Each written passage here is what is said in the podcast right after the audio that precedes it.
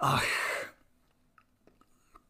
to je ale krásný, příjemný večer, dámy a pánové, a je právě tolik, kolik je, protože zrovna teď si dáváte kakao, nějaký dobrý chemický čaj nebo zrovna večeři a vypínáte televizi, vypínáte všechny počítačové hry, protože vás právě čeká Intelektuální strava. A intelektuální stravu vám podáme na kanále Virátor, kde se mrkneme, co nejnovějšího vydala česká i světová především věda na poli ekologie, medicíny, fyziky, astronomie a tak vůbec. A na co se můžete těšit, nebojte, bude to jízda a vlastně bude tam i taková příběhová linka o tom, proč je potřeba chránit naši planetu. Ne, že by jí to nějak ublížilo, co na ní děláme, ale nám to ubližuje, což není dobré.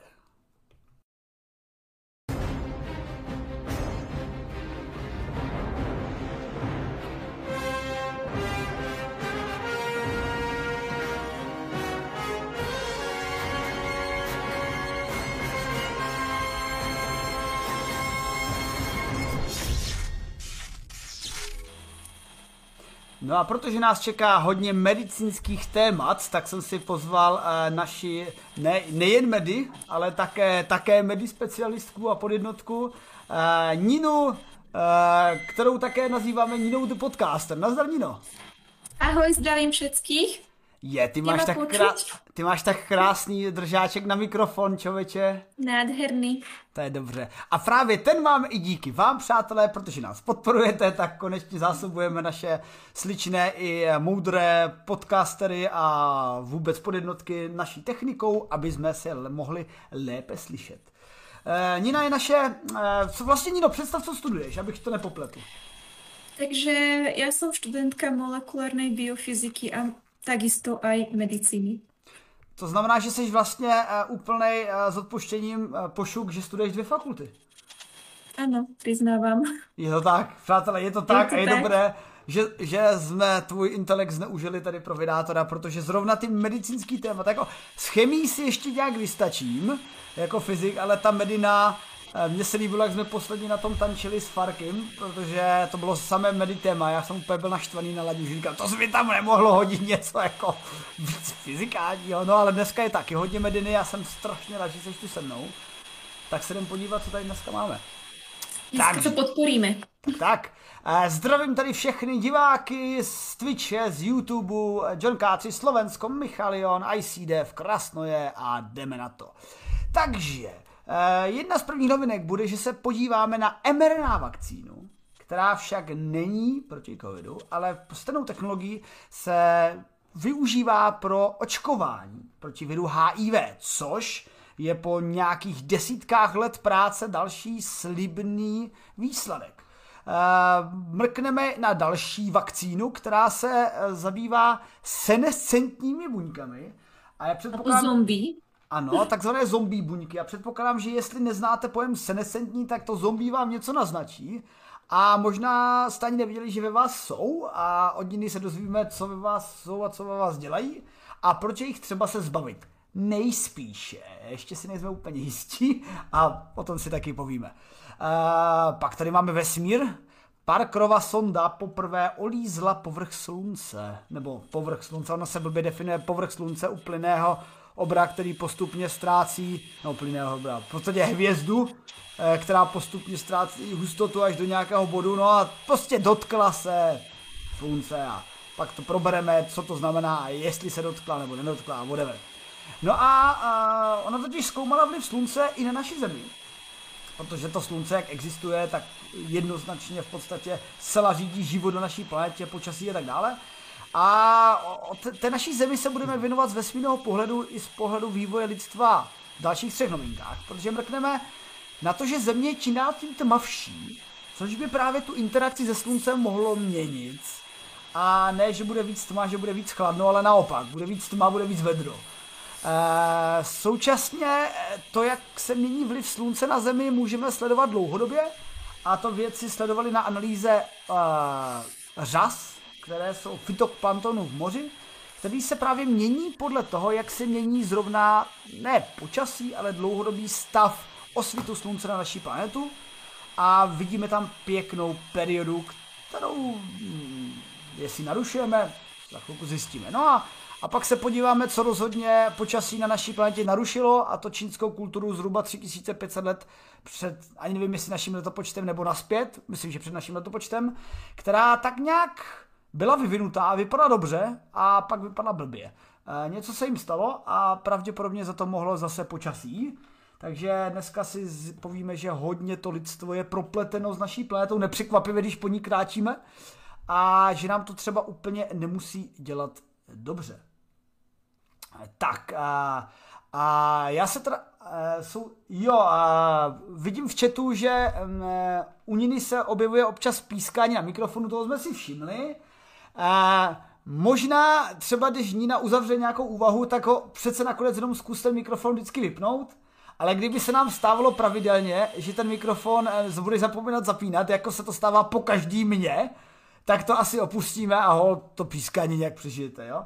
A já se teda, eh, nebojte, já hned Níně přidám slovo a přestane jí pískat mikrofon, protože první novinka eh, se týká eh, vakcín, které zbaví tělo zombie buněk. A já dám tomu takový laický úvod, protože já se bojím, že jak ti přidám slovo, tak tomu budeme sotva mi tupí rozumět a když tomu budeme málo rozumět, tak já to pak se pokusím sknout. Ale takže pro, pro takový lidi, kteří jsou eh, v medicíně asi jako já, tak jak z toho chápu, tak senescentní buňky jsou nějaký buňky v těle, které máme všichni a jsou to takové buňky, které už se neumí dělit, ale, znič, ale zjevně jejich poločas smrti je furt nějak dlouhý, takže furt existují a jsou tam a, a stárnou a tak nějak jako na ně obrany schopnost nereaguje a oni si tam tak prostě hoví v tom těle a jsou příčinou jednoho z efektů stárnutí.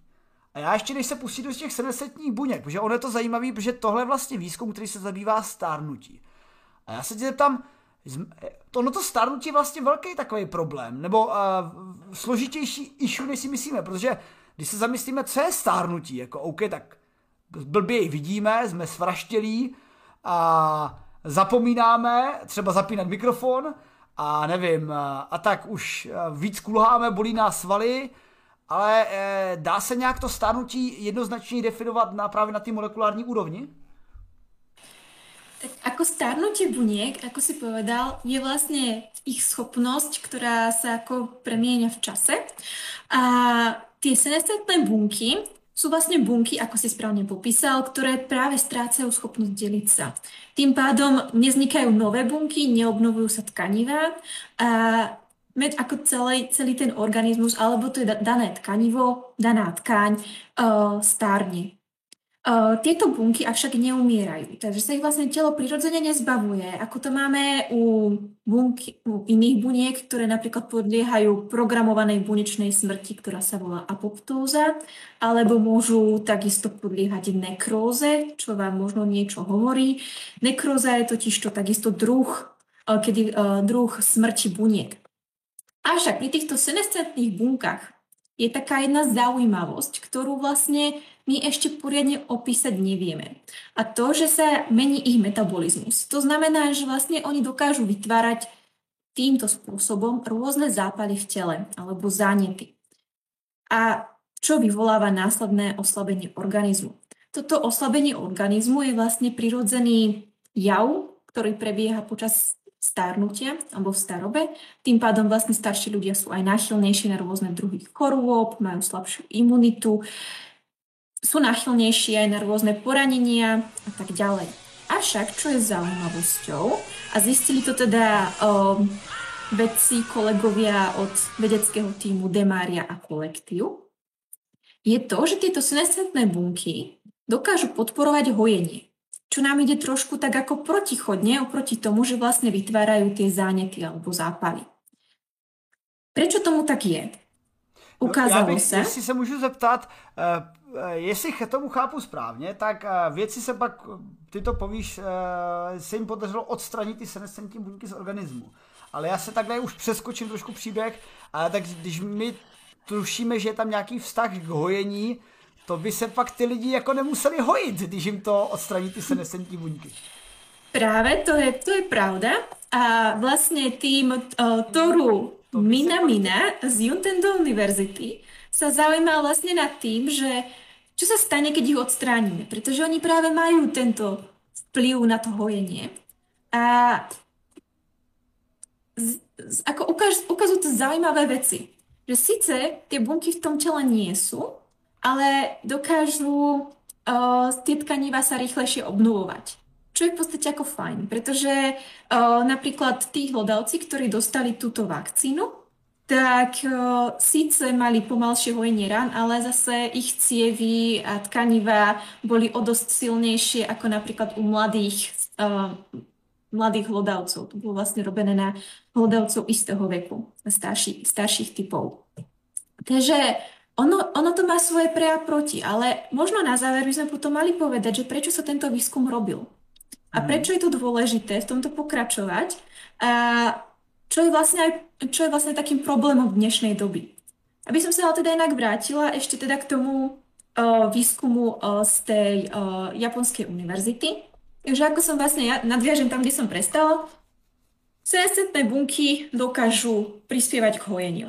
Prispievajú tým, že vlastne vytvárajú, alebo teda uh, podporujú sekréciu vylúčovanie rastového faktoru. Presný názov si nemusíme hovoriť, nie je to podstatné. Tento rastový faktor dokáže in, um, podporovať svalové bunky k tomu, aby sa rýchlejšie delili a uzatvárali ranu rýchlejšie. Um, keď boli tieto bunky odobrané, ako som už spomínala, nedochádzalo k rýchlemu hojeniu, avšak um, tie zreteľné známky starnutia, ako je napríklad kornatenie ciev, alebo o, rôzne zánety, rôzne cysty v organizme sa zrazu vytratili. Pretože senescentné bunky majú schopnosť usádzať sa na týchto miestach a vytvárať, ako som už predtým spomínala, nejaké zánety, zápal, zápalové procesy. Takže toto bolo u týchto samcov odstranené, čo spôsobilo, že vlastne zle, zlepšil sa tam krvný obeh, pohyblivosť a tak ďalej, rôzne prejavy starnutia vymizli. Prečo je to dôležité? A teraz by sme si mali povedať opäť, chleba lacnejší nebude, avšak musíme si uvedomiť, že sme v dobe, kedy je väčšina našej populácie prestarnutá. A proste dostali sme sa do bodu, kedy po Zemi proste kráča viacej alebo väčšie percento ľudí na 65 než ľudí od 5 rokov nižšie. To znamená, že Není to dobré. A znamená to, že postupem Počkej, takýmto postupem... To mi chce říct, že lidstvo jako není moudřejší a rozumnější. Já jsem jako spíš čekal, že když bude lidstvo starší, tak postupně dojdeme takové té fáze, že všichni budeme takový moudří Jediové, moudří mistři Jodové a budeme všechno vědět. Nebudeme rozhodně šířit žádný konspirační teorie, jako tady vidím v chatu a tak vůbec. No, Ja by som teda rada povedala, že by tomu tak mohlo byť, ale žiaľ, Jeron, spomen si na pár dôchodcov v tramvajách mesta alebo Hele, v nákupákoch. Ja, ja Neviem, či to speje to dobre. Ja, ja, uh, Ono, ono to tak je, protože s okolností e, to jde vidět, jak vlastně ti naši stařečci, jako nechci říct důchodci, ale prostě naše maminky, tatínkové, případně babičky, dědečkové, podle toho, jak jste staří a v jaký fázi e, života jsou ještě vaši předci, tak e, třeba můj otec e, je pravda trošku starší, kolik mě, 36, takže mu je 66, já to vždycky tak počítám, já na to mám vzorec, e, x plus 30, a, no a můj fotřík e, dostal koronáče, a ten taky na mě úplně jako, ale jak to, že jsem dostal koronavirus? Teď jsem po třetí očkovaný, to je v to hrozný. A teď, a teď říká, že samozřejmě už jako šel pak do hospody, e, samozřejmě už tím, no dobře, to nebudeme rozlišovat, ne, ne, nic jsem neřekl, nikam nešel, je, je doma, je zavřený.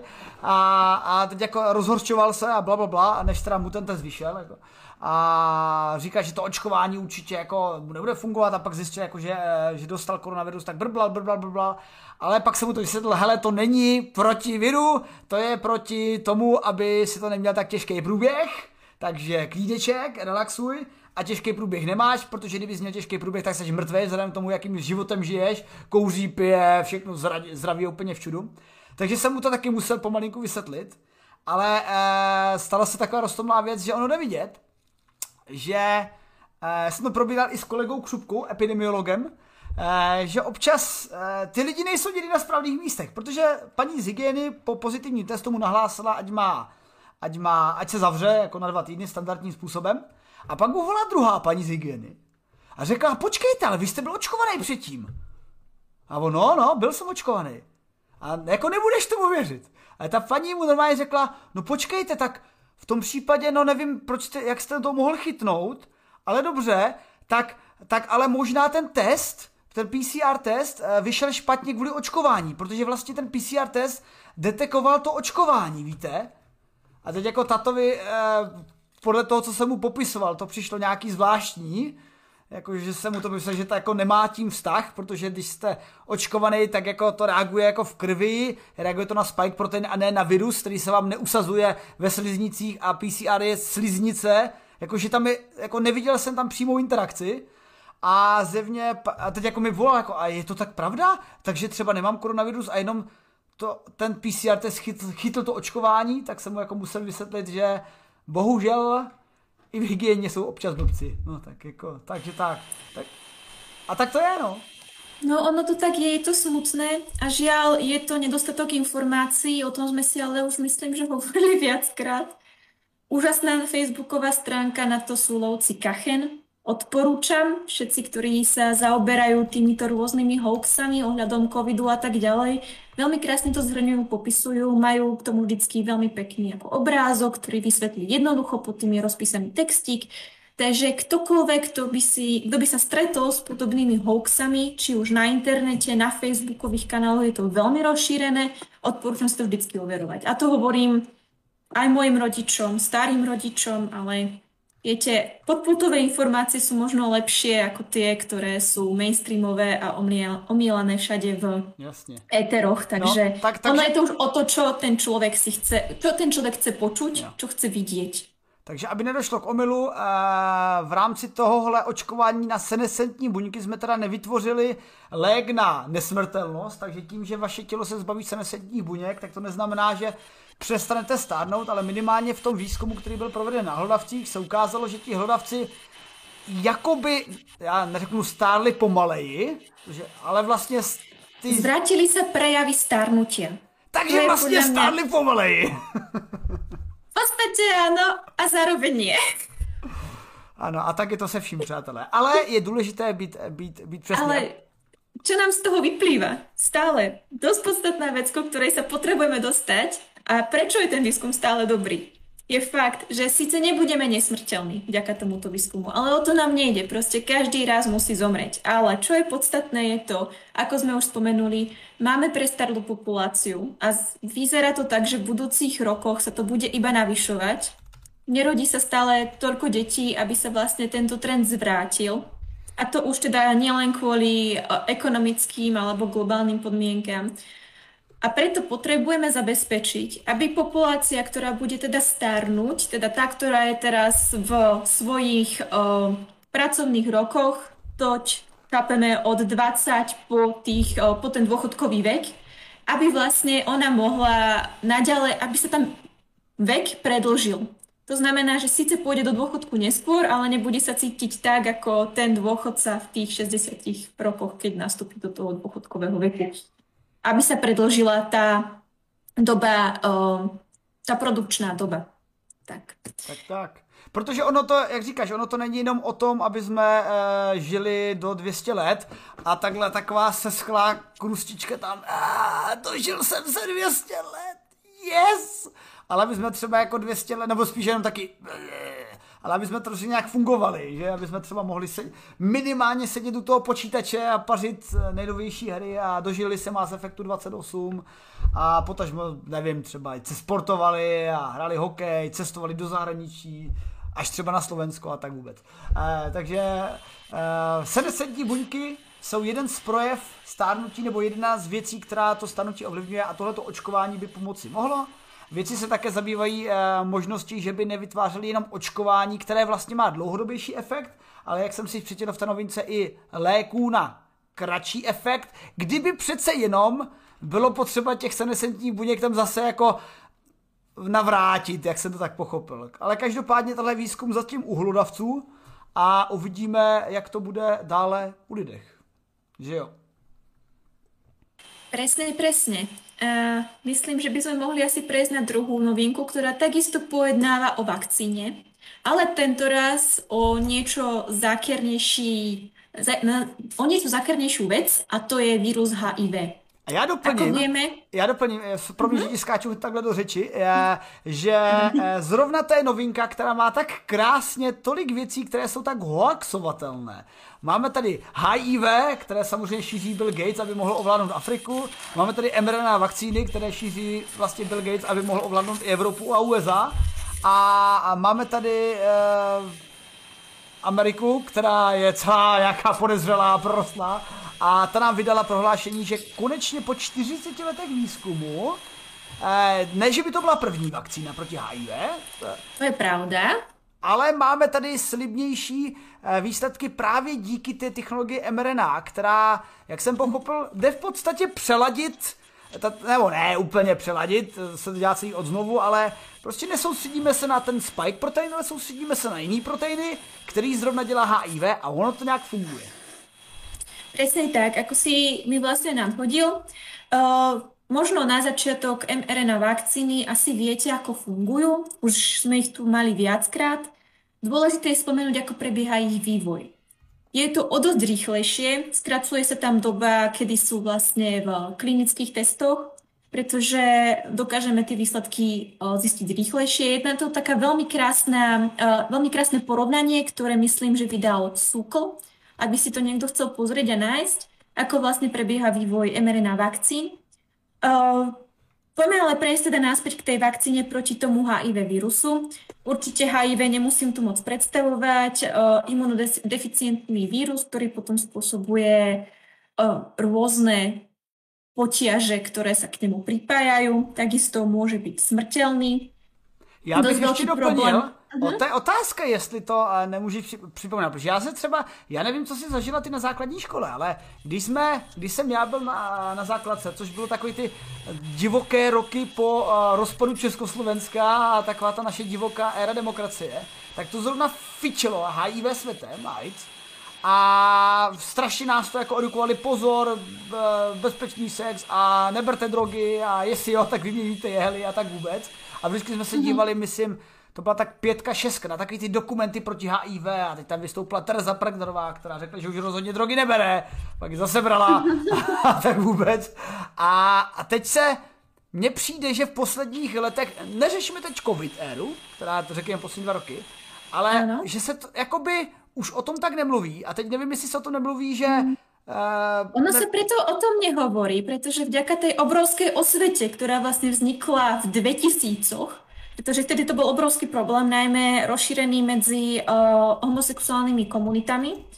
Uh, išlo o to, že vtedy sa ešte nevedelo, ako presne HIV brániť. Teraz proste máme na to určité techniky, predsa len medicína sa posúva ďalej, takisto vieme, ako sa presne šíri HIV, na čo nasadá. Sú rôzne podporné liečby, ktoré vlastne ten vírus ako keby sa snažia trošku ukludniť, zvrátiť. On totiž to napadá takto. HIV vírus alebo HIV, uh, Human Immunodeficiency Virus, od tohoto HIV, ľudský imunodeficientný vírus, napadá T lymfocyty, ktoré vlastne zodpovedajú u nás za imunitu a výrazne znižujú ich počty. To znamená, že v podstate naša uh, imunita človeka, ktorý je nakazený týmto vírum, je výrazne oslabená a tá choroba, ktorá vlastne takto vzniká, sa volá AIDS. Avšak treba si uvedomiť, že proste HIV sa nepremiesňuje, alebo teda neprenáša iba pohľadným stykom, ale môže sa preniesť aj uh, transplantačne, perinálne. Keď napríklad človek, ktorý je nakazený týmto vírom, daruje krv, alebo keď napríklad daruje plazmu, a nie sú o tom ako dobre vedené. A ako to je pravda, že v, na, v našej dnešnej dobe sa už toto nestáva, pretože všetky tie protokoly, ktoré sú pre darcov, sú veľmi prísne, avšak v niektorých krajinách tretieho sveta sa toto ešte stále deje. Už a... trošku ustupuje do pozadia práve prenos uh, cez pohlavný styk. Si treba uvedomiť. Ano. A, a ne, ne, nebyl, já si pamatuju z historie, nebo to bylo takové neúplně děpit, protože to se nebralo, ale Nestalo se něco takového v rámci e, právě transfuzí ohledně žloutenky, že nějaká žloutenka jakoby unikla detekci, nějaký určitý typ a pak se strašně rozšířil přes transfuze, z toho byl pak problém a kvůli tomu se zpřísnily právě ty metodologie kontroly darované krve? Může být. To úprimne už Jasne. ale môže byť, není to vylúčené.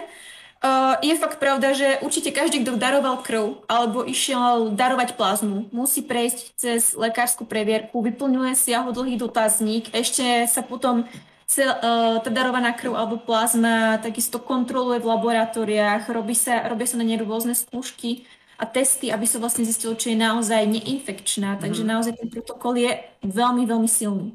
Takže nemôže takto, ne, nestáva sa, Nemô, nemôžem povedať, že sa nemôže stať, pretože stále niekto môže pochybiť, ale naozaj to percento, že by ste sa nakazili cez nejakú transplantáciu, po, počas nejakej transplantácie je veľmi, veľmi malé. Dobře, takže máme tady virus, který v, uh, dělal teda, nebo ještě dělá velkou paseku především v afrických zemích, ale Eh, po USA a Evropě se také rozšířil a. Eh, v současnosti se léčení, nebo ne úplně, ono, ono, jestli správně chápu, tak ani v současném stavu ho nelze vyléčit, ale lze ho léčit úspěšně do stavu, kdy ten člověk funguje a prožívá, ano. řekněme, plnohodnotný život. Ako celková liečba HIV spočíva v kombinácii antivirotík, ktoré proste o, zohľadňujú pacienta, pacientov stav započína i hneď potom, ako náhle sa zistí, že človek je nakazený HIV. Takže tá liečba je proste, odkedy ste sa nakazili do konca vášho života. Nedá sa prerušiť, musí byť stále nasadená. Antivirotika totiž to potlačujú replikáciu toho víru, čím vlastne dochádza k zlepšení bunečnej imunity, nepožíra toľko tie, tých T lymfocytov a dokáže tá imunita ako tak prežívať. A cieľ celej liečby je uh, tá nedetekovateľná vírová nálož. Takže vlastne tí pacienti, ktorí majú túto nedetekovateľnú vírovú nálož, uh, sú neinfekční.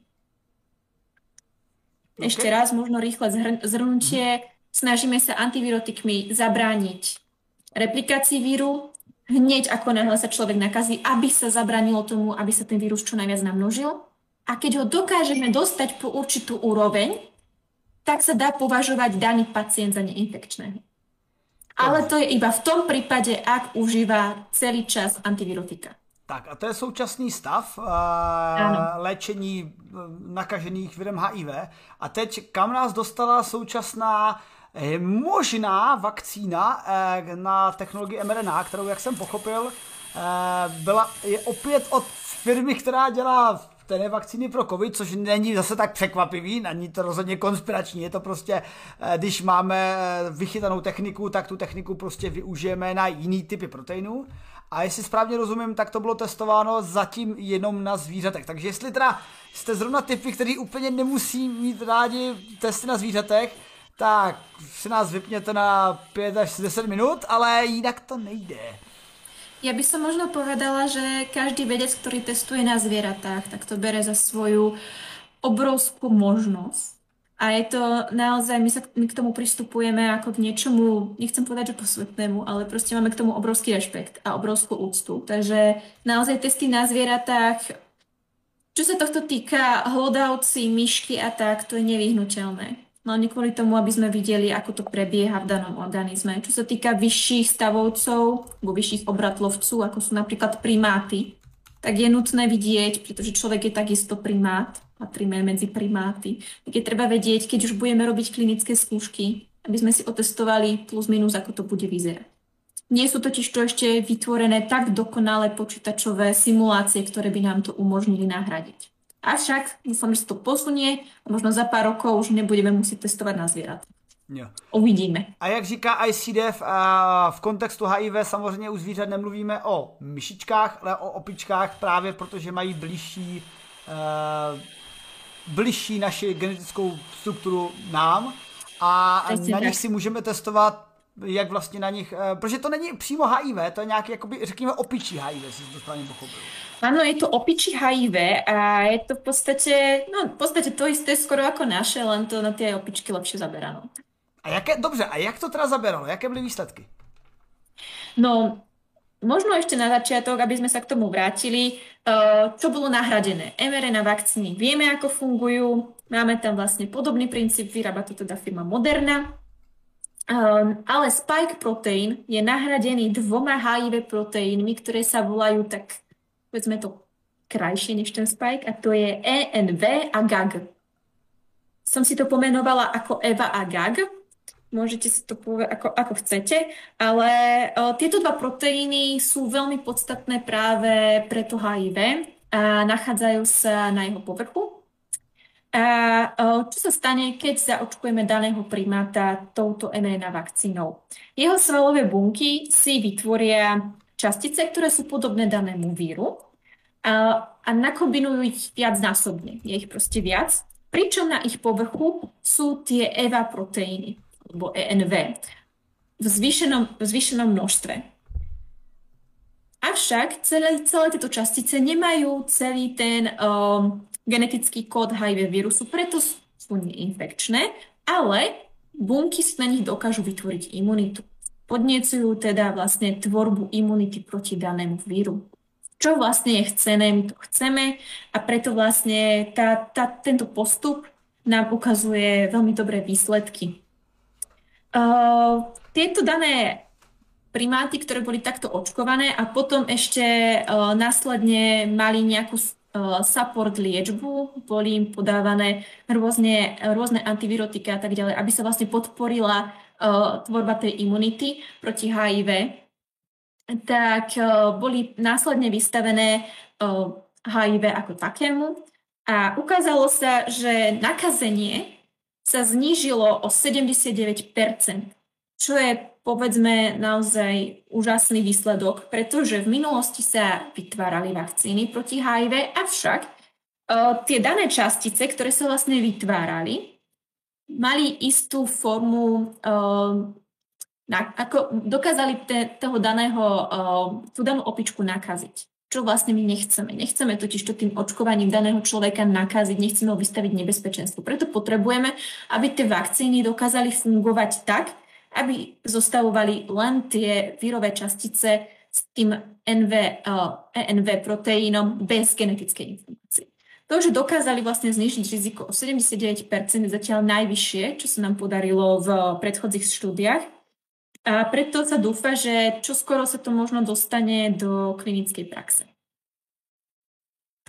Takže máme tady velmi slibný výsledek, který se týká HIV eh, a vakcinace proti němu. Tady v tomto bodě se určitě nebojíme jako se senesentníma buňkama, že bychom zamezili třeba něčemu správnému, protože virus HIV rozhodně nám nedává žádné superschopnosti, ani ne, nezajišťuje mládí, ani léčení, takže do něho můžeme tvrdě a minimálně opravdu fascinující ten procentní úspěch, protože 79% možnost snížení zachycení je velkolepá.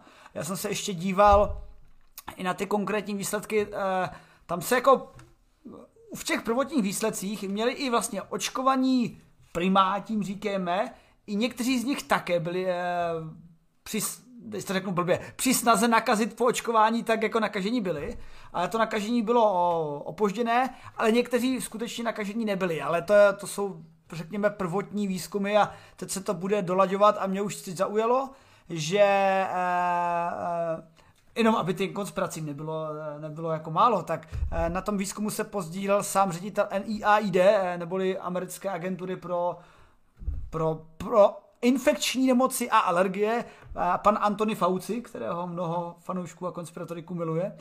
A už se teď plánuje, že v dalších krocích by se pak přistoupilo, až se samozřejmě trošku vytuní to dávkování, bude se vidět, jaká správná dávka má vyvolat jakou odezvu, tak už se bude dávat na první, na první dobrovolníky.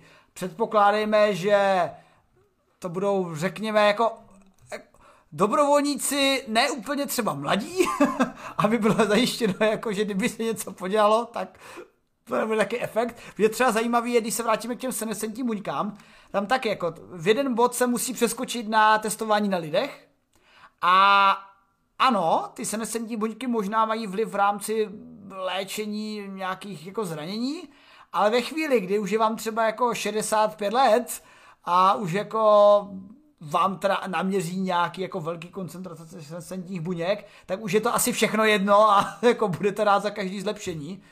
Takže v podstatě je to o tom vyrovnání nějakých ohrožení, ale v rámci tohohle u mRNA vakcín ano, i třeba v rámci covidu. Jsou tam nějaké třeba větší vedlejší příznaky, ale ty vedlejší příznaky jsou furt relativně v pohodě. Jako můj fotřík... Tak jako měl... vedlejší příznaky jsou po ibalgině. No jasně. Dokonce po ibalgině máme obrovskou až štvorku, co se nám všechno může stať. Hmm.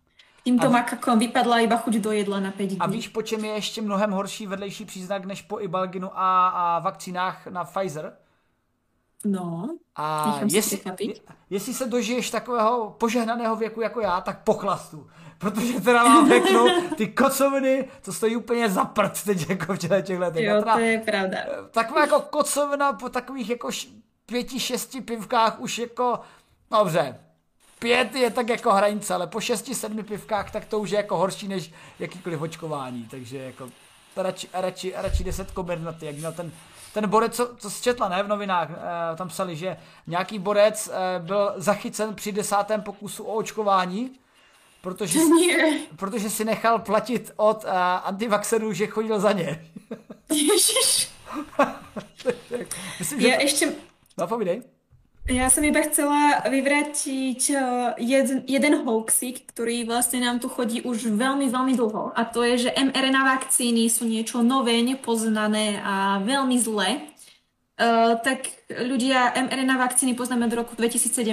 Vtedy sa o korone ani nechyrovalo, ani neslichovalo, takže od 2017 existujú prototypy mRNA vakcín a to vtedy totiž to bežala hodne Ebola a Zika. Takže už vtedy sa robili vlastne prvé výskumy alebo pokusy práve pre, pre, tieto, dva, pre tieto dva typy chorôb. Takisto sa robili uh, rôzne pokusy aj na chrípke H1N1, mRNA vakcín. A to, že vlastne ako prvý to dotiahol úspešne COVID, je fakt iba zhoda náhod.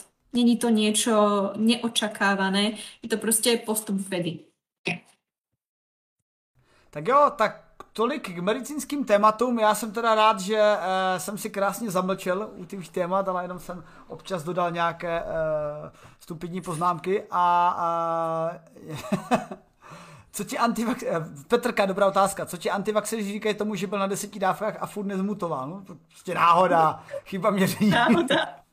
Ale aspoň jde vidět, jako já jsem si říkal, jako, že to třeba takový blbý příklad, ale zase minimálně ukazuje, že to fakt není úplně harmful, protože země po deseti vakcínách jako byl připravený na jedenáctou a viděl na tom další doláče a nepovedlo se. A ešte je tu aj dobrá poznámka, že v roku 2017 boli tie mRNA vakcíny kompletne hotové a pracovalo sa na nich od 90. rokov, to je tiež pravda. Jo, díky za doplnění. No a my jdeme konečně na něco vesmírného, protože tady máme sondu Parker Solar Probe, která se v nedávné době dotkla povrchu Slunce a přitom něco zajímavého naměřila. No a teď si pojďme jakoby debankovat, co to znamená, eh, že dotkla a tak vůbec.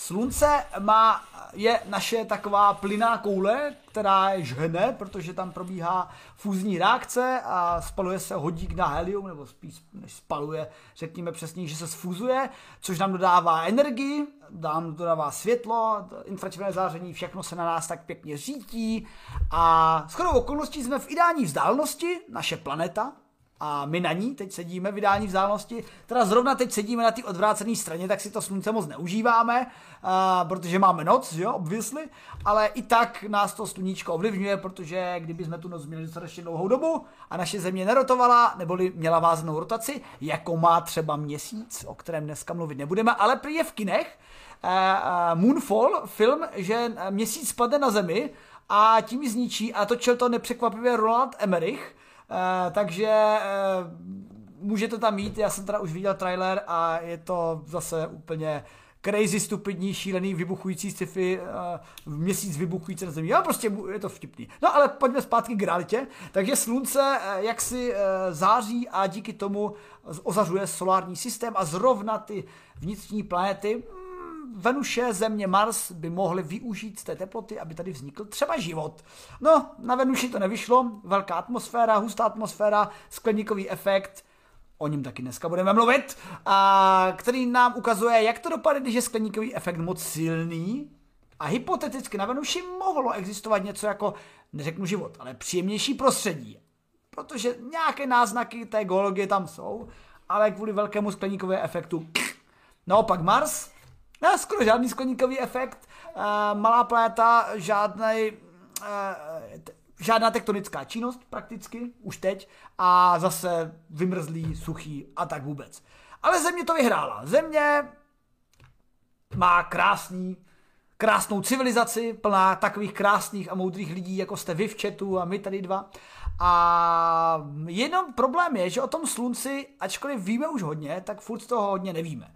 A nějak úplně nevíme proč. Zrovna slunce má tak rozfázovaný teploty, protože čekali byste, že nejtepleji je v jádře slunce, pak to tak nějak jako je chladnější a chladnější, protože v tom jádře slunce probíhají ty fúzní reakce, tam je dostatečně vysoká teplota a tlak, aby se zapála ta reakce pro spalování vodíku. No, a tak to nějak funguje, až po koronu. A najednou korona, podní část má 5500 stupňů Celsia, nepletuli se, ano, ano, ano, ale korona má něco jako miliony stupňů Celsia, nebo stupňů Kelvina, tam už je to jedno, tam už Kelvin je z, nějakých pár stovek, to nehraje roli. A sonda Parker Solar Probe ne, že by odpověděla na tuto otázku, proč sakra, korona, má o několik řádů vyšší eh, teploty než eh, vnitřní části slunce, ale odpoví na více otázek dokonce. Protože třeba v, rám, hele, v rámci tohle základního výzkumu je třeba zdůvodňovat eh, daňovým poplatníkům, proč to eh, ta mise vůbec probíhá. Protože když jsem se díval, tak ta mise je zhruba eh, celá mise za 34 miliard korun, což i v rámci USA zase není úplně jako pakatelíček. A přece jenom chcete nějak zdůvodnit, takže zdůvodní se samozřejmě logicky, protože slunce nás ovlivňuje i dnes. Ne, že by nějak třeba přikuřovalo nebo odkuřovalo globální oteplování, tak to si, za to si můžeme sami, o čem mluvit budeme, ale především třeba nějaké solar flares, jak se řekne česky, jak to vypadlo, e, solární bouře. E, ne, no to druhý slovo, který mě teď nenapadlo.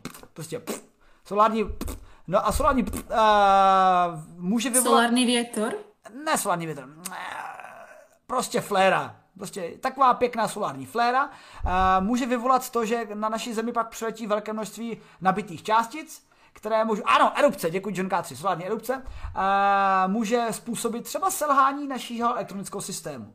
Protože to, co se třeba mohlo stát našim, no volá, pro boha, teď nemůžu, na hokej mě volají, to super. Uh, tak uh, to, co se mohlo stát našemu solárnímu systému eh, v předchozí historii, že přišla, přišly nabité částice a nemohli poškodit žádný systém elektronický, protože naši přeci ho neměli. My ho už máme. Nám může nejen schodit internet, ale eh, pořádně i spaly transformátory, přijdou pořádní blackouty a takový blackout ve velkých městech jako New York, Peking a tak, hm, to úplně nechcete.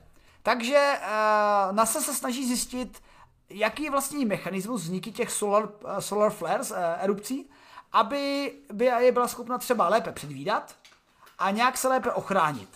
Jako, když na nás mízí erupce rychlostí prakticky světla, tak s tím jako moc jako neuděláme od toho momentu, kdy to zjistíme, protože ta informace letí k nám rychlostí světla, ale minimálně můžeme vidět efekty, které se dějí předtím a vedou k tomu, aha, takže třeba za pár desítek hodin přijde solární erupce, což znamená, že bychom mohli třeba, nevím, povypínat eh, náš elektrosystém ve městech a třeba nám nezhoří kompletně naše elektroinstalace a tak vůbec. Takže to je jedno ze zdůvodnění, co Solar Probes dělá. A... Ja možno by som iba chcela povedať, že raz takéto solárne erupcie skoro spôsobili tretiu svetovú vojnu v 70. rokoch, kedy sa signál, ktorý sa vlastne dostal práve z tejto erupcie, bol zachytený Američanmi.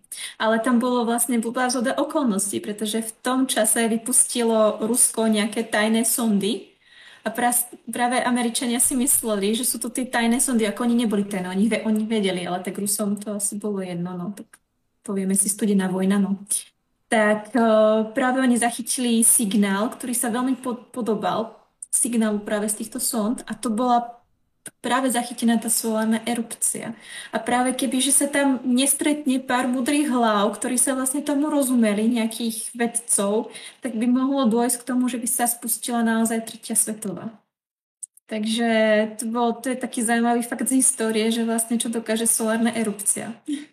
A, a o tom to je, jakože to není jenom jako přímé ovlivnění, že třeba slunce e, na konci života svého se nafoukne v rudého obra a sežehne naši planetu, ale tady jsou prostě i takové ty relativně drobné efekty, jak jsem říkal, sice nemuselo ovlivňovat tehdejší systém a naši civilizaci, ale i tímhle jednotlivým eventem mohlo ovlivnit vývoj naší celé historie, protože to není jediný případ. E, a to není slunce, tohle solární erupcí mohlo ovlivnit vývoj studené války, ale ve stejnou dobu ve studené válce eh, Rusové a Američani se navzájem snažili detekovat atomové výbuchy. Eh, protože atomový, nebo testy atomových zbraní, které byly dělány na povrchu, pak byly dělány pod povrchem a to všechno se furt nějak detekovat. A najednou jejich eh, družice začaly detekovat gamma záblesky. Ne, já jsem to teď prozradil, pardon. Začali detekovat záření gamma, které mohlo vít eh, právě z těch atomových výbuchů a už začínají mít porození sakra, sakra, tady máme jeden velmi silný záblesk, to vypadá na test atomové bomby a teď prostě, a teď jako to bylo nebezpečné, protože ono to nebylo jenom lokalizováno na, na Rusko, ale jako bylo to nad USA, tak se všichni jako strašně lekli, ale pak se ukázalo, že to byl ve vesmíru gamma záblesk, který prostě někde v dávné, v daleké části eh, vesmíru prostě se srazily neutronové hvězdy, nebo, nebo se právě vybuchla supernova či hypernova, vyvolalo to velký gamma záblesk, který pak detekovali eh, ty družice a to vlastně vedlo i k astronomii gamma záblesků. Eh, každopádně, co se týče sondy Parker Solar Probe, ta dokázala doletět blíž než jakákoliv jiná sonda předtím, a to právě pr- především proto, že používá můj oblíbený eh, kompozitní štít eh, uhlík, uhlíkové pěny, eh, carbon, carbon foam, eh, což je v podstatě uhlíková struktura, eh, grafitová a řekněme jako podpořená nějak přirozeně nanotrubičkami, ale obsahuje především hodně moc vzduchu. Je to něco podobného typu aerogel, akorát to není keramika neuhlíková, a je to prostě uhlíková keramika, protože když máte v nějakém objemu uzavřený dostatek vzduchu, tak to blbě šíří teplo. No a z toho je dělaný štít. Takže proto ta sonda mohla přiletět tak blízko, až v podstatě těsně pod koronu. A tam provedla první měření a my víme, že už bylo úspěšný, protože nepletuli se bylo provedeno v Dubnu. A teprve teď věci zpracovali data a vydali to v, v časopise, a mohl, aby na to mohla celá komunita nadávat, jak je to úžasné a skvělé. A na co přišli vědátoři? No ještě furt neví, proč ta korona je teplejší než eh, v ní, eh, spodní části eh, slunce, což tak obecně se zjistí dlouhodobější analýzou, ale minimálně detekovali nějaké zajímavé záblesky a zajímavé efekty v magnetickém poli, které tomu mohou přispívat. Tak zaprvé ty magnetické soločáry se spíš předpokládalo, že se tak jakoby šíří od jisté turbulentní části nedaleko slunce, takže ještě v koroně, pak tak rovnoběžně. A moc se nepropojují, ale ukázané jako v podstatě lineárně, nebo je na to je slovo laminárně, v proudění, krásnější slovo, laminárně. Ale ukázalo se, že tomu tak úplně není, protože i v dalších částech, já tady mám zrovna video z NASA, dochází k takovému nějakému v Ringles, angličtině, eh, jako vlnkování, že se prostě ta seločára i sama, ne v interakci s jinou seločárou, prostě začne, eh, ten proud plazmatu začne tak jako kroutit a vyvolává to zhuštění plazmatu. A ono se předpokládá, že takovéhle právě kroucení a interakce sločár, to je to, co ohřívá tu korunu. To je jedna z hypotéz. Nicméně zajímavý, že se to děje i dál od slunce. A mě nejvíc pak zaujalo, že detekovali i nějaké mikroflares, neboli mikroerupčičky, které pak nedetekovali na Zemi. To znamená, že byly tak malí, že se jako neprojevily v dalších sondách, jako sonda SOHO a sonda SDO, Solar Dynamic Observatory, které sleduje Slunce, ale e, objevila je právě až Parker Solar Probe a je to zase nějaký mechanismus, který jsme neznali do posud, a zase ten mechanismus může ovlivňovat třeba právě to proudění slunečního větru a tak dále, anebo právě to zahřívání té korony. A pokud se za, zamyslíme nad tím, jo, budou z toho strašně krásné články, budeme vědět víc o e, naší hvězdě a jak vůbec funguje na povrchu a jak, fungu, jak ovlivňuje své prostředí, ale pokud se ptáte na to praktické a bude levnější chleba, no možná bude. Protože když zjistíme víc znaků pro to, aby jsme dokázali předpovědět solární erupce, které a mohli bychom tak nějak ochránit ten náš průmysl a to naše elektroinstalaci předtím, tak v ten moment můžou pekárny vypnout zapojení a pak jim nezhoří eh, trouby a chleba bude levnější. Tak tím bych tuhle úvahu uzavřel. A mimochodem vlastně... Já jsem si zase trošku pomlčala. Pojď. A, teď víš jak, to je jako quid pro quo, teď si vzpomíš lety, a nebo teď už to bude takové jako vyrovnanější. A... Máme na nějakou tému, kterou máme společnou obidvaja. Tak dobře, tak hele, já tady mám uh, vesmír, sice promiň, že je to zase vesmír, ale je to vesmír, který ovlivňuje naši zemi, protože uh, věci nezjistili nic šokujícího na tom, že Země mění svou oběžnou dráhu. To je možná šokující pro ty, kteří to nevěděli. Ale zjistili, že ten efekt na naší planetě je celkem pěkně měřitelný. A protože se projevuje krásně na takových malinkých svinkách, který se jmenujou... Kokolitky. Kokolitky. je dokonalý názov.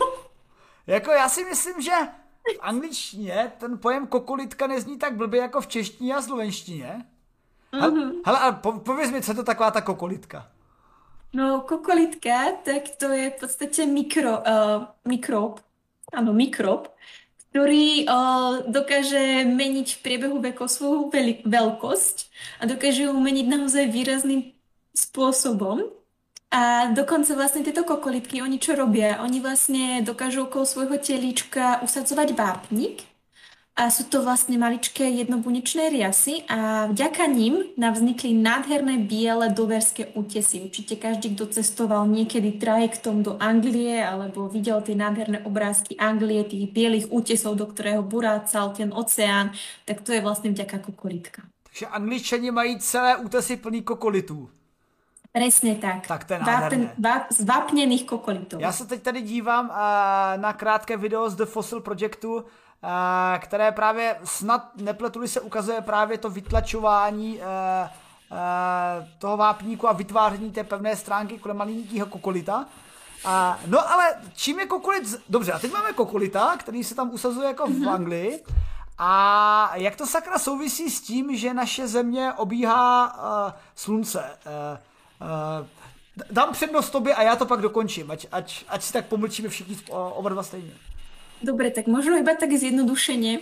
Uh, tie kokolitky, oni uh, sa v podstate oni papajú slniečko. Naozaj ako jedia ho veľkom, sú živené slnečným svitom. A vlastne energia slnečných fotónov spolu v nich spolu s oxidom uhličitým podiel na fotosyntéze. Vieme, fotosyntéza, krásny proces, zelené riasy, prebieha fotosyntéza, všetko beží, frčí, vytvára sa kyslík, dýchame kyslík, takže toto všetko poznáme. A keďže vlastne, o, keď sa nám zmení obežná dráha, tak toho svitu obudne.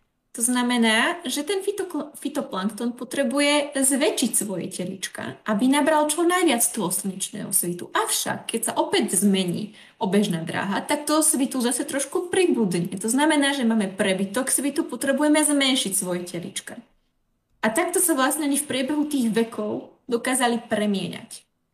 A já typuju, že něco takového přesně zjistili e, ze skamenělin e, někteří vydátoři. Presne tak. Dokonca v tom článku máme krásny obrázok pod mikroskopom práve tých skamenelín, kde máme tie kokolitky celkom pekne priblížené a naozaj je tam vidieť veľký rozdiel vo veľkosti tých telíčok, kedy vlastne bol ten, tá dráha naklonená bližšie k slnku a kedy vlastne vzdialenejšie. Takové krásné mrtvé kokolity. No a vidíte, a to je právě, eh, a, a jaký je teda vliv? Jak říkala Nina, a změnou osvitu slunce, teda změnou a, eh, intenzity dopadající slunce na naší planetu, a, eh, která je právě způsobena nejen tím, že třeba, nevím, jsou doby ledové a v atmosféře je poněkud více třeba částic, třeba soupečnou činností. A jde především o to, že dochází k změně dráhy naší planety kolem Slunce. A pokud jste to netušili, nebo jste to třeba zapomněli, tak teď jste si to připomněli, protože takový je určitý cyklus, kdy eh, ve škole jste se učili, že Země obíhá Slunce po elipsi netolik odlišných, nebo planety obíhají Slunce po elipsách netolik odlišných od kružnic, tedy elipsách s malou excentricitou, ale ta excentricita tam nějaká je. A právě v nějakém tom úseku zhruba půl milionu let dochází k tomu, že se to trošičku protáhne, což znamená, že v jednom úseku je jednou za rok větší klemra, než by měla být. A znamená to, eh, tohleto období teda, že je trvalejší. Jo. A když se to nějak zprůměruje, tak v těchto daných obdobích, kdy je ta eh, orbita Země kolem Slunce excentrická, tak prostě celkově v průměru dopadá méně slunečního svitu, je tedy více energie, eh, méně energie a právě musíte nějak tu energii víc do sebe saturovat a právě kokolitky to dělají pomocí toho, že se zvětší. No a přesně to objevili eh, v fosilizovaných vzorcích eh, v Indickém oceánu, eh, kde zjistili, že přesně podle téhleté periody lze určovat nejen teda velikost těch kokolitek, což je tady naprosto krásně ukázaný, ale i druhy. Protože obecně tenhle ten výzkum vlastně byl takový jako sekundárním výstupem úplně jiného výzkumu. Protože ten kokolitčí výzkum byl o tom, že v tropických zónách je těch kokolitek více druhů, než v zónách dále od tropů. To protože když máte hodně energie, tak, tak jako si evolvujete rychleji, protože jste prostě divočejší. A až při těch analýzách se ukázalo, že kromě tohohle efektu, který je lokalizovaný na naší planetě, je tam i efekt časový, který právě odpovídá té periodě. Takže my krásně vidíme, jak eh, v několika milionech let zpátky se právě tyto rostomilé kukuličátka měnily svou velikost a i svou druhovou různorodost. Což je zajímavý ukazatel a vy si říkáte, no tak jako super a, a jako co? No, no co?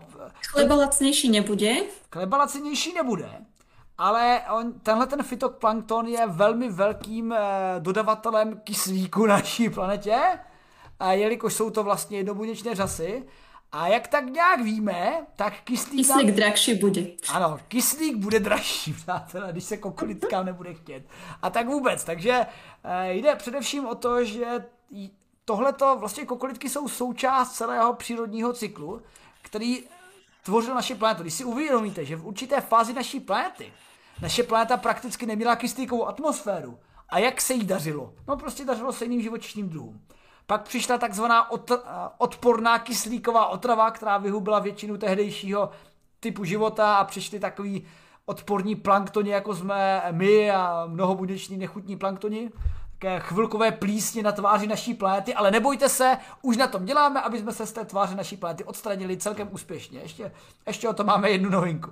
No a takže právě eh, efekt tohohle eh, cyklu můžeme krásně sledovat a minimálně můžeme pak na kolitkách sledovat třeba Ono se to blbě sleduje na krátkých škálách, protože když máme fakt jako ty vykopávky, tak to jde krásně vidět. A já jsem sám osobně, když si měřil mechanické vlastnosti, teď to nepoplést, eh, jiných pasgřívců, který mají taky schránku, a nejsou to kokolitky, jsou to takové podlouhlé, teď jsem to prdele zapomněl, teď jsem to věděl, ale pozdravuji Johnnyho Kolára, eh, který to se mnou, rozsivky, rozsivky, už to mám. No a takové rozsivky, to musíme najít, jsou krásné, rozsivky, Mimochodem jsou taky v PEPu, protože z, ze skuřábek rozsivek to se používá v podpalovači do, do kamen, kdybyste nevěděli. To taky fun fact.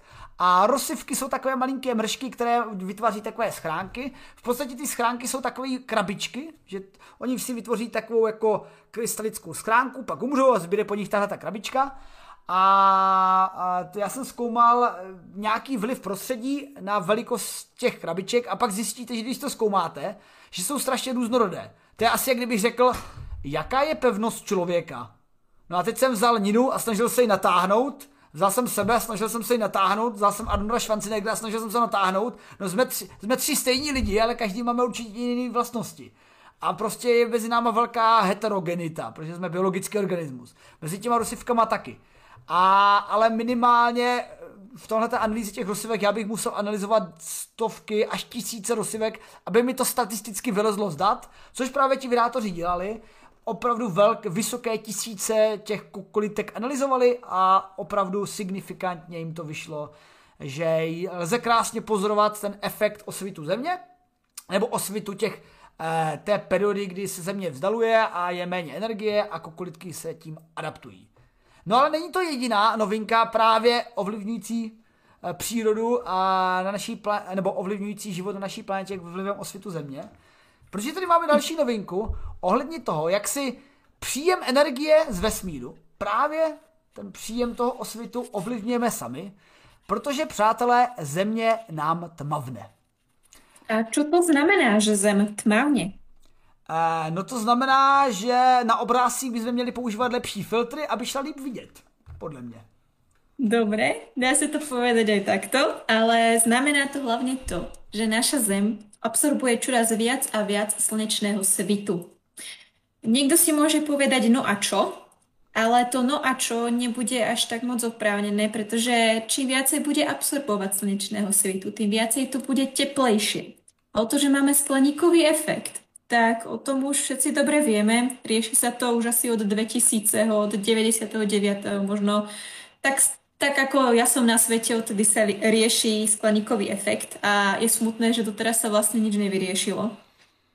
Avšak toto, tento poznatok, ktorý nám vlastne priniesla štúdia z Technologického inštitútu v New Jersey, hovorí o tom, že toto znižovanie alebo teda znižovanie uh, odrazivosti planéty, uh, kedy odráža slnečný svit, tak za to práve môže znižovanie, alebo takto, nie znižovanie, ale roztapanie, ospravedlňujem sa, za to môže roztapanie ľadovcov a nielen roztapanie ľadovcov, ale aj ubytok oblačnosti v okolí rovníku a takisto aj fakt, že do ovzdušia vypúšťame naozaj obrovské, obrovské množstvo odpadu. Jo, takže... Pretože není to teda len metán, ktorý vlastne produkujeme, ale sú to aj rôzne splodiny z tovární, dymové splodiny a tak ďalej. Tak jsou to v podstatě tmavší částice, které jako naprosto eh, laicky nic složitého na tom je, stmavují naši atmosféru a díky stmavnutí naší atmosféry eh, poněkud přijímáme víc teplo. No tak jo, Není to nic šokantního, když máte bílou barvu, když máte bílou barvu na autě, tak to odráží víc světla, když máte černou barvu na autě, tak to víc absorbuje světla. To samé platí pro oblečení, to samé platí pro cokoliv dalšího. A pro naši zemi to platí taky dlouhodobě, když v podstatě e, máte... To, to jsou právě ty cykly. Ano, mohla nastat doba ledová kvůli tomu, že dopadalo méně energie ze slunce, třeba protaženější dráhou nebo e, úbytkem tektonické činnosti. A když začala doba ledová, tak se zvýšilo mé oblíbené slovo albedo, neboli albedo. odrazivost slunce. Slovo albedo... Da Vinciho žiara. Prosím? Da Vinciho žiara. Jsem se naučila nový pojem. to vidíš, tak, tak uh, albedo je právě odrazivost nějakého objektu a my se tady bavíme o albedu země, která tady eh, zmenšuje se, tedy tmavne. A když, jak se vrátím k tomu, k té době ledové, by nastala ta doba ledová, země by byla taková pěkně jako bílá, zmrzlá, tak v ten moment ta odrazivost slunečního světu je výraznější a vlastně eh, víc prochladáme a prochladáme. A takže jakoby to je takový ten sebe, sebe se uh, upevňující efekt. Že prostě když začala doba ledová, tak bylo pak ještě víc zima kvůli tomu, že vlastně ta doba ledová podporovala dobu ledovou. A když je to opačně, tak je to úplně stejný. Protože tak. když máme globální oteplování, které si prokazatelně způsobujeme sami, je tam jednoznačně měřitelný efekt eh, od průmyslové revoluce po současnost zvýšení průměrných teplot na naší planetě. Ano, můžu nastávat eh, v některých místech eh, globální změny teplatu, změny teplot směrem dolů, jakože zim, uh, víc zima. A někdy to víc je tepl... pravda, Mm-hmm. A čo sa týka tej zvýšenej teploty, to sme tu už mali raz vedátor novinku. Práve v Afrike na to veľmi doplácajú um, zvieratá. Čo sa týka vlastne aj vysúšania Sahary, vysúšania vlastne strednej oblasti Afriky. Možno to je zaujímavý fakt. Kebyže si zajdeme 5000 rokov naspäť, tak Sahara bola zelená. Mm-hmm. Našou činnosťou sa stáva proste pušťou. takže naozaj je faktom to, že prostě zem sa mení, ale teraz práve obrovským meničom je práve ľudstvo alebo ľudská populácia. To je veľmi smutné, ide to čoraz rýchlejšie a rýchlejšie.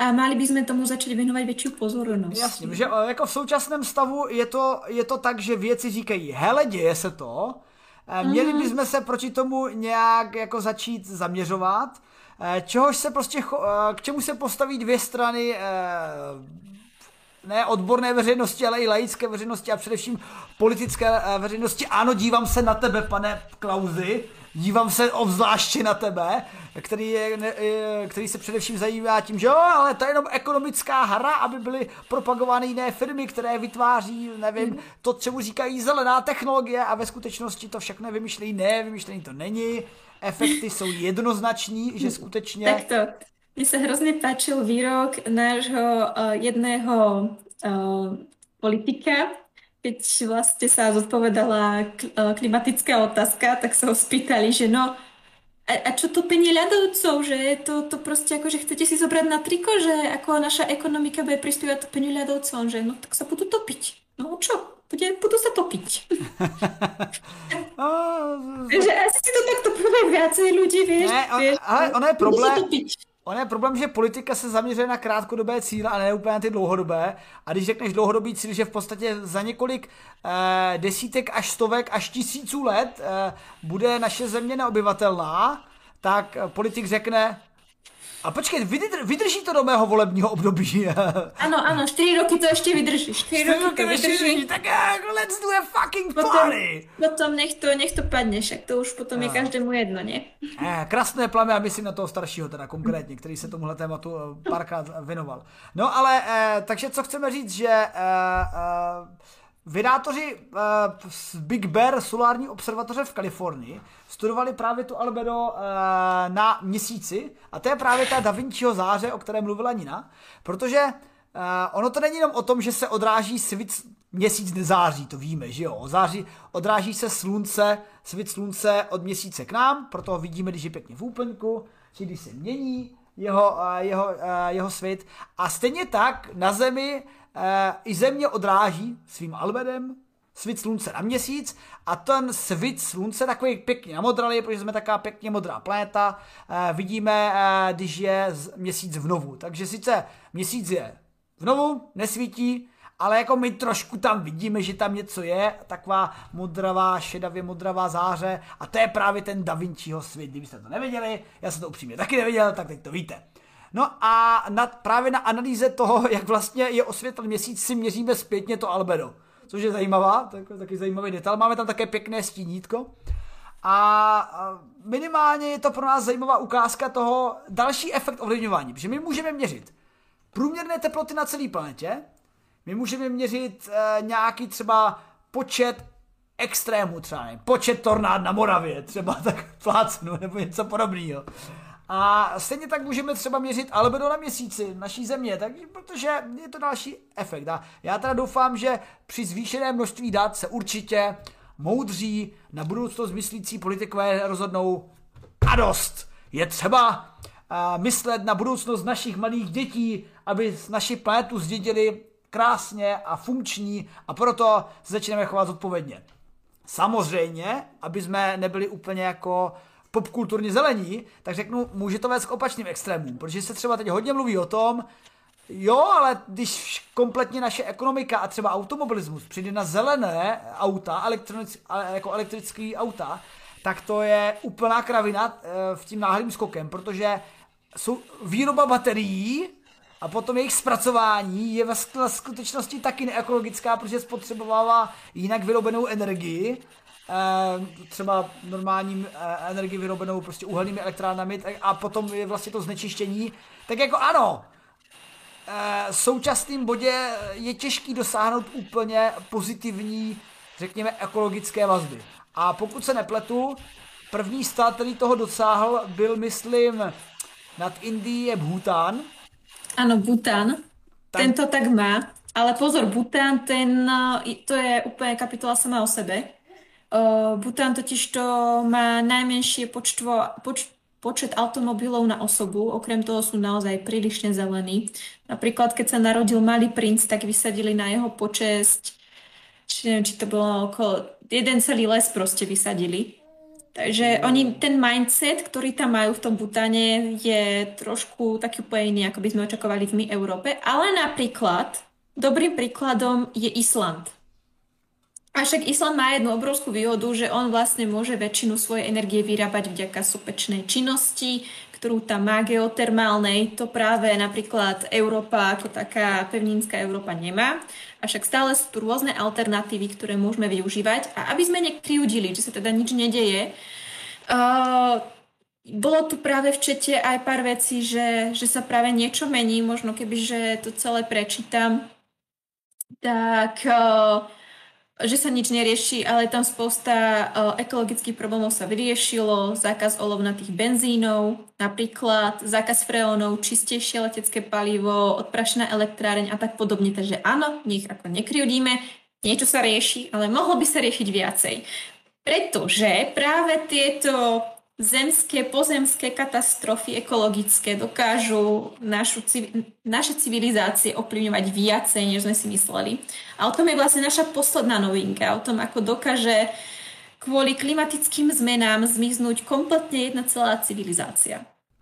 Protože tady máme krásnou archeologicko-environmentální novinku, která nám říká o tom, že na břehu Mudré řeky která se jmenovala Liong Yangtziang. Yangtze-tiang. Yangtze-tiang. Yangtze-tiang eh, byla kultura Liangchu. Tak jsem to dobře? Áno, Liangchu. A ktorá vlastne začala existovať v treťom miléniu pred našim letopočtom, takže roky 2400 plus minus, takže 3000 až 2400 pred našim letopočtom. 5300 a... rokov dozadu. A když se bavíme o celkem vyvinuté uh, kultuře, tak se samozřejmě nebavíme o kultuře, která by měla uh, lítající skateboardy a elektrické auta a vlastní vesmírný program, ale bavíme se o kultuře, která přešla z paleolitické civilizace v neolitickou a tak nějak začala zemědělství. Takto, poďme si predstaviť, ako vyzeral život v treťom miléniu pred našim letopočtom. Vtedy bežala, fičala doba bronzová. A čo sa tak dialo? Celkovo zemské obyvateľstvo dosiahlo 60 miliónov obyvateľov so stabilným prírastkom 0,03% ročne, takže boli sme na tom celkom dobre. Dynastie v Egypte prešli do Starej ríše, teda obdobie faraónov, stavanie pyramíd. V Mezopotámii vznikla Akácká ríša. India a Pakistán, tam máme už vyvinuté civilizácie, ktoré si vlastne urobili štátne spoločnosti. Čo sa týka Európy, tak nič moc. Zdraví, malý Čeron. Ano, malý Jerome jde pomoct, aby jsme si dali takovou závěrečnou tečku, proč je třeba předat naši planetu zdravých, aby, aby se mu tam dobře žilo. Áno, a ešte by som sa teda povedal, povenovala Európe. V Európe sa založila najstaršia civilizácia, minojská civilizácia, 3400 až 2500 pred našim letopočtom. Takže tak nejako vyzerala práve vtedy naša o, planéta. Číne v údolí Yangtze-Tiang kultúra Liangchu. O, prečo oni boli takí špeciálni oproti všetkým týmto ostatným ríšam, dynastiám, civilizáciám? Oni totiž to prišli na to, že spoločenstvo, v spoločenstve je sila a budovali rozľahlé permanentné sídla, ktoré mali stovky kilometrov. Boli to v podstate také um, metropolisy. Ich vlastne kultúre to boli také metropolisy. A tým archeológov, ktorý viedol Christopher Spotl z Innsbruckskej univerzity, tak sa vlastne povenoval tomu, prečo práve takto vyvinutá civilizácia dokázala veľmi rýchlo vymiznúť. A ako sme už teda načali v predošlej novinke, mohli za to klimatické zmeny. Celá civilizácia Yang, Liangchu totiž to povstala ešte za doby sucha. Doba sucha, teda povedzme, bolo to obdobie v našej histórii, kedy vlastne sprevádzali uh, leta veľké, uh, veľké sucha, uh, zrážok bolo málo a práve ich záznamy ukazovali, že by tak tomu mohlo byť aj nasledujúce roky. Preto vlastne vytvárali civilizácie v okolí riek. Čo je vlastne aj krásny príklad napríklad egyptskej civilizácie, ktorá sa zo zelenej Sahary, ktorá postupne vysychala, presúvala čoraz bližšie a bližšie v povodní Nílu. Protože takisto... ono, ono u těch řek je vlastně výhoda, že máš sladkou vodu, kterou tak nějak můžeš pít, máš vodu... Takisto aj silu, pretože vlastne vďaka vode môžeš eh, mať rôzne eh, poháňanie rôznych strojov a tak ďalej. A vlastně sílu eh, máš, můžeš ji pít, no a můžeš ji hlavně použít k pěstování, protože ten největší vynález je vlastně to zemědělství, že nemusíš chodit sbírat někde nějaké bobule a prostě si sedneš, vypěstuješ si i na horší časy, a samozřejmě ve chvíli, kdy si vypěstuješ věci, tak seš tak lákavým soustem pro nepřátelé, kteří na tebe můžou zautočit, pak ti to zebrat. A v té době vzniklo válečnictví. Ale tahle ta kultura, překvapivě, eh, protože. To, protože to je třeba, jako já, já vím, že jsem udělal taky jako krok eh, stranou, který jsme nečekali tady od našeho uh, environmentalismu, ale to je právě třeba zajímavé, že dřív se tak mluvilo o tom, že na počátku té naší civilizace Eh, ta neolitická revoluce, tak lidi jako začali pěstovat, ale protože jich bylo relativně málo na širokém území naší planety, tak spolu moc neválčili. Protože proč by přece válčili o zdroje, když jich bylo to? Přesně tak. A však ako náhle sa začalo viac a viac obyvateľov zlukovať, tak zistili, že tých zdrojov možno až toľko nemajú a začalo práve to válečnictví. Protože a... někdo je líný to pěstovat, ale lepší si to ukrádat. Áno, presne, proste ale tak to je naša ľudská podstata. Nebudeme si klamať. Susedov trávník je vždycky zelenejší. No, takže jsme tady měli nějakou uh, kulturu uh, a, Liangču. A poďme pokračovať vlastne v tomu, čo sa prihodilo tejto civilizácii. Ona ešte bola výnimočná aj tým, že vlastne uh, začali um, so šľachtením ošípaných, alebo prasat. Takisto tam priš, uh, sa pestovalo proso, takže klasické zemědělské plodiny. Šlapalo im to dobre, až na niečo, čo vlastne oni nečakali. Mali záznamy z toho, že v podstate bude čoraz väčšie a väčšie sucho, preto sa presunuli ku rieke Yangtze Tiang. Avšak čo čert nechcel, nastali, nastalo obdobie zrážok a prehánok. A tie prehánky boli tak silné, že dokázali spôsobiť zdvihnutie hladiny rieky uh, Yangtze Tiang na takú úroveň, že vlastne ani vtedajšie priehrady a kanály pokročilej civilizácie Liangču nestačili a kvôli tomuto obrovská časť tejto uh, civilizácie alebo obyvateľov musela uprchnúť do suchších, uh, suchších uh, území.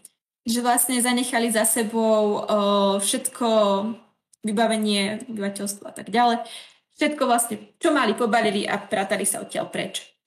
V dnešnej dobe môžete vidieť vlastne pozostatky architektúr v jaskyných systémoch v Číne, kde to vlastne krásne vidno, ako to postupne zatápalo a tak podobne. Takže to je tiež ako jedna zo zaujímavostí. A ešte možno dodatok k tomu, že kde sa podiela táto civilizácia. Však ako to obyvateľstvo sa nejakým spôsobom zachrániť muselo. Nemohlo proste samo len tak ako kde si zmiznúť. Musíme si ale povedať, že hneď potom, ako vlastne začalo toto obdobie sa ustalovať, inak úprimne žiť medzi suchom, alebo teda obdobím sucha a obdobím silných dažďov by asi nechcel nikto, ale ako náhle sa vlastne toto obdobie začalo ustalovať, vznikla nová silnejšia civilizácia, dynastia Sia, ktorá práve vybudovala celú svoju civilizáciu, teda celú svoju dynastiu na vlhkých podmienkach. Takže tu je krásne vidno adaptácia tých ľudí, že vlastne z toho zlého, čo sa im stalo, nakoniec urobili niečo dobré, pretože práve táto civilizácia začala pestovať rýžu. Protože, ako A vieme... A za to rýža... vděčí, protože já vůbec nemám rád brambory. No, že vidíš, vlhké podmienky budú pre teba ideálne v prípade. Takže vlastne krásny prechod, že človek sa dokáže adaptovať v akomkoľvek prostredí a takisto vďaka tejto dynastii získala Čína svoj veľmi dôležitý artikel rýžu, ktorá sa vlastne potom ukázala aj v postupoch rokov ako veľmi dôležitá. A vďaka tomu vlastne vďačili týmto o, nadmerným prehánkam, ktoré vlastne v dnešnej dobe môžeme prirovnať k javu El Niño. Je tam je také blízke Nina, Niño. Takže áno, takže vlastne uh, tento jav sprevádza uh, silné monzumy a uh, náporové dažde. A takto vlastne zaniká jedna civilizácia a na jej pozostatkoch vzniká nová. No a my tam krásně vidíme, jak právě zase počasí si může rozhodovat o lecčem. A teď se tady bavíme jako o počasí, které je... To je právě to rozdělování. O počasí, které je prostě na naší, na naší planetě a to přece nemá nic společného se sluncem, prostě to jsou různé efekty, eh, pouze, že se lokálně zvýší, zvýší vlhkost, zvýší přáňky, no jo, ale jako to musí mít nějaký efekt, ano. Říká se, že to mávnutí motivního křídla třeba na opačné straně planety, ale možná jsou to dlouhodobější efekty, nebo ne možná, ale spíš určitě jsou to dlouhodobější efekty právě toho, jak přijímá naše země energii. Protože když ho přijímá více ta energie, tak dochází k většímu zařívání, větším třeba extrémům, když ho přijímá méně, tak se tady ten systém takový trošku eh, línější, stabilnější a méně se děje, je v něm méně tepla, méně energie, znamená pak méně rozdílnosti. Takže jde vidět, že dneska jsme si vlastně krásně probrali novinky od toho, že uh, zkoumáme slunce, aby jsme zjistili, jak to slunce vlastně funguje přímo poblíž korony, jaké efekty od slunce můžeme očekávat, nejen v rámci dlouhodobého světu. To nějak víme, jak slunce funguje. Víme, že eh, nám ještě nějakých uh, pár miliard let svítit bude, než se změní v červeného obra, ale mezi tím k nám přiletí uh, galaxie Andromeda nás navštívit, což bude taky hodně, hodně pěkný, spektakulární pohled můžeme přemýšlet, jestli těch pár miliard let vydržíme naživu do té doby, aby jsme tohle to viděli a zjistili, jestli nás to zabije nebo nezabije. Ona, je totiž možné, že když se podíváme na výsledky průmyslové revoluce a globálního oteplování naší planety, nebo vlivu lidstva na naši planetu, tak se možná vyklíme mnohem dřív, takže se toho nedožijeme. Já teda doufám, já jsem teda optimista, já nevím, jak to vidíš ty, Nino, ale já tak doufám, že se přes ty všechny průsery typu hypotetická třetí, čtvrtá, pátá světová a, v, a spouru robotů, a spouru uh, tardigrades a boj s opicemi dostaneme k vesmírné civilizaci, která nakonec tu naši galaxii ovládne celou a bude galaxie třetího e, e, třetí bodu Kardashiovy škály. Tak to vidím já. Já možno budem trošičku pesimista, ale já si myslím, že k tomu nedojde. A takisto si tiež myslím, že možno náš čas sa tu pomaly končí na tejto planete, akožto ľudskej rasy. A možno to není na škodu. Možno po nás príde ešte niečo lepšie, úžasnejšie, niečo, čo možno tento ekosystém zachráni.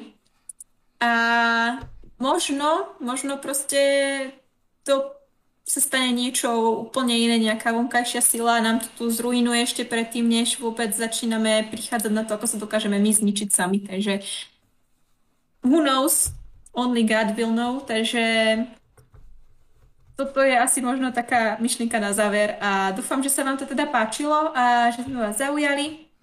Teda za mňa je to teda všetko. Ja som si to ešte všimla, že Eleniňový chlapeček možno Takže ty jsi, ty jsi takový vlastně malý rostomilý chlapeček. No vidíte, tak a vidíte... No, nejsem zlata. A jsme, jsme tady i my, aby jsme se poučili něčemu novému, co jsme nevěděli, uh, takže Nina teď ví, že je vlastně malý rostomilý zlatý chlapeček a současně, že uh, existuje něco jako záře uh, Da Vinciho a já jsem se zase dozvěděl, že Protože sice, jak jsme řekli, ovlivňujeme naši planetu, ale když se budeme nějak, jak, jak by, kdyby tady byla Zuza, Fasa Prasa, tak by určitě nadšeně řekla, no tak se prostě modifikujeme, aby jsme vydrželi všechno, geneticky se upravíme, aby jsme žili ve vodách, protože jsme žili na dalších planetách a třeba... Ono by to bylo krásné, ale já si myslím, že čím víc se budeme hrát na bohou tímto způsobem, tím rychlejší bude naše zahuba. A já s tím nesouhlasím, protože já věřím, že dosáhneme té eh, vědecké, jak se jí říká, vědecké singularity, staneme se velkolepýma bytostma, protože všichni my samozřejmě jsme moudří a rozhodně nezneužijeme naše výdobytky eh, k zlým cílům, protože konečně, dřív nebo později, ovládnou svět uh, moudří a chytří lidé, jenom... Doufáme. Tak. A ja veľmi ďakujem za to, že mi tu niekto napísal, že Lanina Niňa znamená holčička, takže no, ja som roztomila holčička. No tak seš Niňa, no, tak je to vyriešené. A ešte, tak... a ešte za, možno taká malá zaujímavosť zo sveta, ale keď som bola v Gruzínsku, mm-hmm. tak ich sveta je sveta Nino a takisto vlastne ženské meno je tam Nino, takže pozor, pozor, Gruzínci a Španieli to možno majú trošku prevratené. Takže, no, já věřím, že budoucí genetická modifikace právě z našich budoucích potomků udělá nadřazené bytosti třetí civilizace a musíme jim dát tu naši planetu funkční, aby jim tam bylo dobře, ale zase ne úplně, eh, aby tam eh, zase nějakou jako moc mírovou, protože musíme zachovat nějaké jako souboj, souboje mezi lidmi, aby jsme třeba nezrušili hokej nebo fotbal nebo další zajímavé sporty. No a mě tady můj malý synek vytrhl kabel ze sluchátek, což mi naznačuje, že už bychom měli končit, protože je nejvyšší čas. Takže já tady uh, mu vezmu kabel od sluchátek, sorry synku, a, a moc děkuji Níně za to, že se zúčastnila a pověděla nám mnoho zajímavého, především Já děkujem. o environmentálních tématech a loučím se i s váma, milí diváci a fanoušci a podporovatelé, protože to, co jste tady viděli, tenhle ten chaos, eh, který vlastně měl svůj vědecký příběh, můžete vidět pravidelně na našich stránkách na Vydátorovi každý pondělí, jak zajisté všichni dobře víte. A pokud to vaši kamarádi, rodina, prarodičení neví, tak hned nás sdílejte, protože ze záznamu jsme prý tak stejně zábavní jako živě, akorát teda nemůžeme úplně reagovat, ale my reagujeme i třeba na poznámky, co píšete pod YouTube, když jsou pěkný, když se nám chce reagovat. A předpokládám, že tyhle ty naše povídání budou sestříhané i v novinkách jednotlivých na YouTube, takže když vás bude příliš unavovat tenhle ten dlouhý stream, tak si nás můžete dát částečně a pravděpodobně nás uslyšíte i na podcastech, že jo, Nino? Presne tak. Pravidelne vychádzame vždycky v stredu. Teraz bola trošku dlhšia pauza, ale to iba kvôli tomu, aby sme nahromadili novinky na Vianočné a Silvestrovské sviatky a zabávali vás aj počas týchto mesiacov. Takisto sa tešte aj na novinky v novom roku, kedy budeme mať špeciálne diely podcastov, ale už nie na kanáli Viedátor. To je až se Ale o tom potom. Snad, snad, snad nám ti neodkoupil někdo neodkoupil, ale my jsme byli odkoupeni. My tě neprodáme, neprodáme tě, nikdy. No nic, přátelé, ale pokud nechcete, aby jsme si, aby jsme si Ninu koupili zpátky, tak potřebujeme víc větší budget a k tomu většímu budgetu nám dopomáháte právě vy a třeba k těm krásným mikrofonům, co teď Nina používá, aby jsme měli lepší zvuk, i s občas drobným pískaním, ale nebojte se, to vychytáme.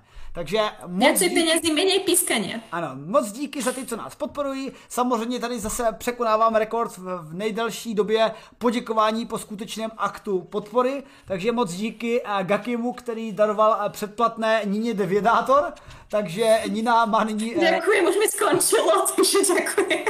A děkujeme Goki 1918 za to předplatné, které poslal zhruba před jednou hodinou, takže dočkal se toho, doufám, že ještě na streamu, aby, aby, aby ho to zahřálo na srdíčku.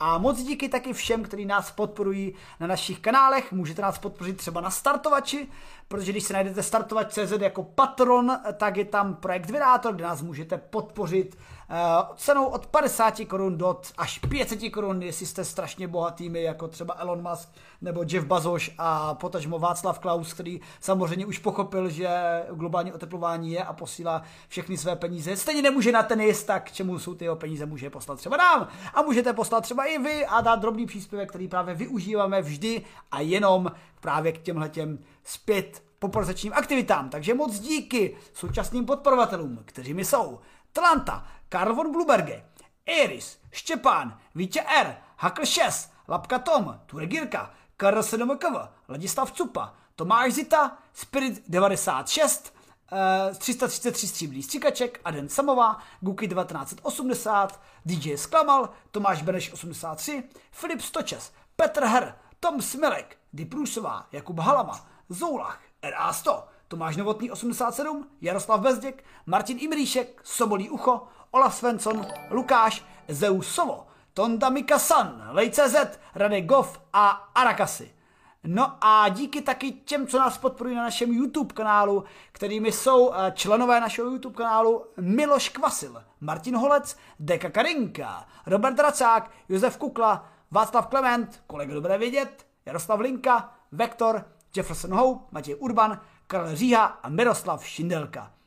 No a samozřejmě dík taky patří těm, co nás podporují na Twitchi, protože tady nás sledujete především, eh, lajkujete, sdílujete a raidujete a tak vůbec hlavně subscribujete. Takže moc díky našim hardcore subscriberům Gandhi42, Slovensko, Sobolí ucho, Uvaga Boreček, Tonda Mikasan, Chmeldas, Kreten 97, Lukáš V666, Sans Reveal, Martin Fendry, nově Nina de Podcaster, obdarovaná Goky 1980, Mistr Martin Rota, tomu také díky za jeho pravidelné raidy, eh, a které, ke kterým nedochází, když streamuje s půlhodinovým spožděním, jako se mi stává občas, ale nebojte, my se polepšíme a teda ne my. Jedon se polepší a budu chodit dřív z práce, abych to stíhal. Díky moc Ušákovi CZ, 333 stříbrným stříkačkám, všem 333, Butterfly Killer, Pletiplot, Jají, Terry Fox, Nela jak 77, Izabela Rosák, které se musím domluvit a že pošlu správně merch na správné místo. Marvin 042, John T65, Rudin 1, Krasnoje Plamíja, Adela už večeřela, Bordáč, Jan Otradovec, Jan Radvan, Matis S11, John Doe 297 CZ, HVV, Flav CZ, Vojdas 91 a Ertlo Monopoleno 82 jako náš only tier 2 subscriber. A díky také mému, mé pomůcce, kterou jsem plánoval použít už při první novince ohledně stárnutí, ale protože pomůcka mi brečela a pak usnula, tak jsme mou drahou, malou, eh, evolvující se pomůcku použili až teď. Takže se s vámi loučí Nina de Podcaster, Jeron starší Ahojte. a Jeron mladší a pošleme vás na nějaký jiný Twitch.